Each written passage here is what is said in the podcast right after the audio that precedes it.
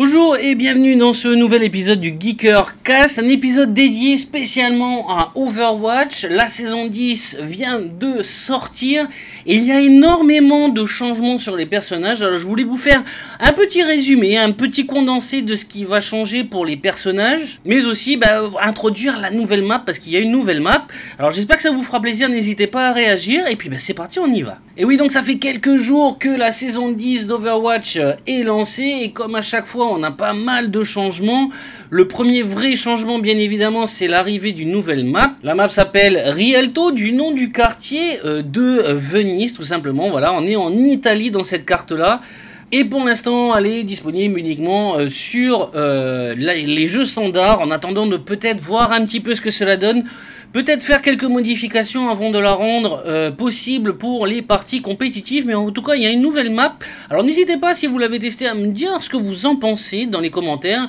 Est-ce qu'elle est bien, est-ce qu'elle est pas bien, et euh, dans vos préférences, euh, est-ce qu'elle se situe dedans ou pas tout simplement? Mais bien sûr, sur cette nouvelle saison, la saison 10 d'Overwatch, c'est bien sûr l'équilibrage des héros parce qu'il y a plusieurs personnages qui ont été rééquilibrés. On va faire un petit débrief ensemble, on va prendre les héros, je vais vous dire un petit peu les changements et puis ben, j'attendrai au final, si vous voulez bien, me faire vos retours du coup pour que je puisse voir un petit peu ce que vous en pensez de cette mise à jour. Ça m'intéresse et puis on pourra peut-être en discuter.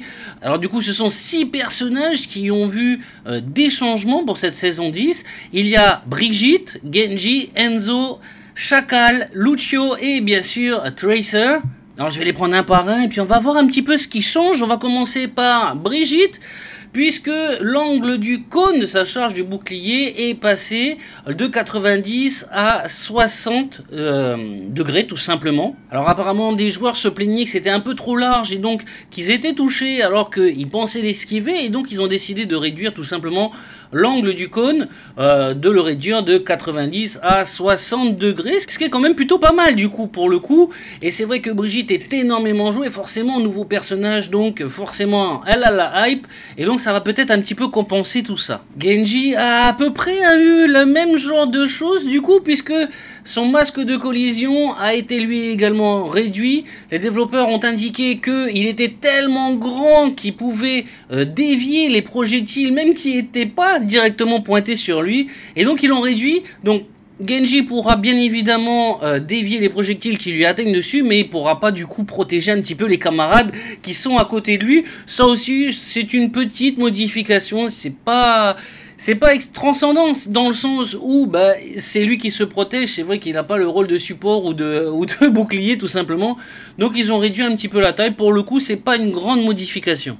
On va passer à Enzo qui lui a connu plusieurs modifications du coup et ça va certainement changer pas mal de choses au niveau du personnage. Tout d'abord son arc de tempête, les projectiles qu'il lance ont été augmenté, leurs vitesses ont été augmentées.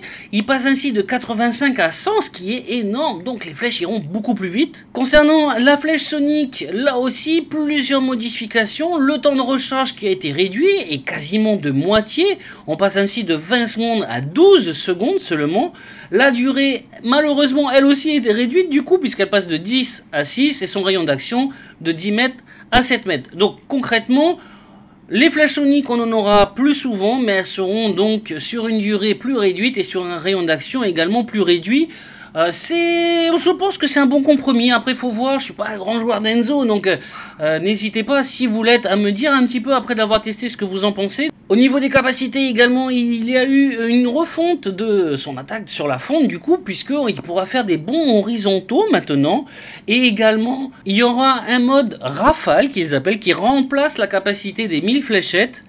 Donc alors comment ça va se passer le mode rafale? Tout simplement, il pourra tirer jusqu'à 6 flèches consécutives qui infligent des dégâts réduits, mais qui sont tirées avec une puissance maximale.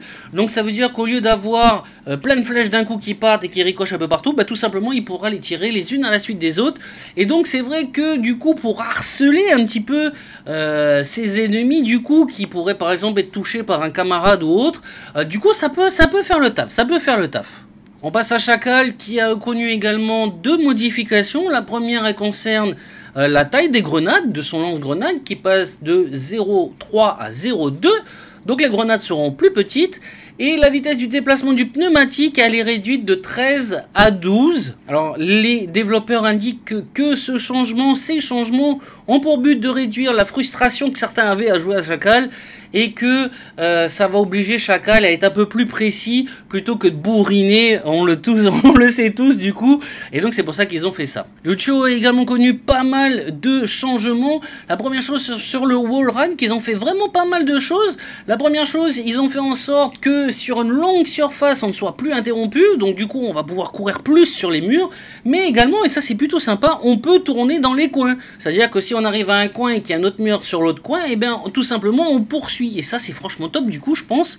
Mais cela va avec le fait que la touche du saut doit être enfoncée euh, pendant un petit moment du coup pour que Lucio puisse utiliser le wall ride dans les coins. Donc ça sera plus juste sauter sur le mur, il faudra sauter et rester appuyé du coup pour pouvoir euh, l'utiliser. Et enfin, modification sur l'onde sonore, elle ne coûte plus de munitions et elle peut être utilisée en rechargeant. Ça c'est plutôt cool aussi, je trouve, un petit petite modification sympa pour Lucio. Et enfin, on va passer à la dernière, Tracer, qui voit sa bombe à impulsion réduite. Et de beaucoup du coup, puisque les dégâts auparavant étaient de 400, maintenant ils sont de 300. Alors les développeurs expliquent que euh, c'était trop facile du coup avec sa, sa bombe à impulsion de tuer les tanks.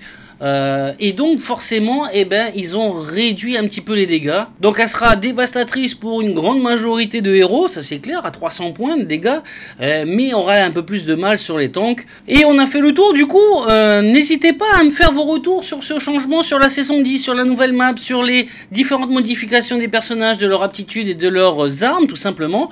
Et puis bah écoutez, quant à nous, on se dit à très vite pour un nouveau Geekercast, porte-toi bien, ciao ciao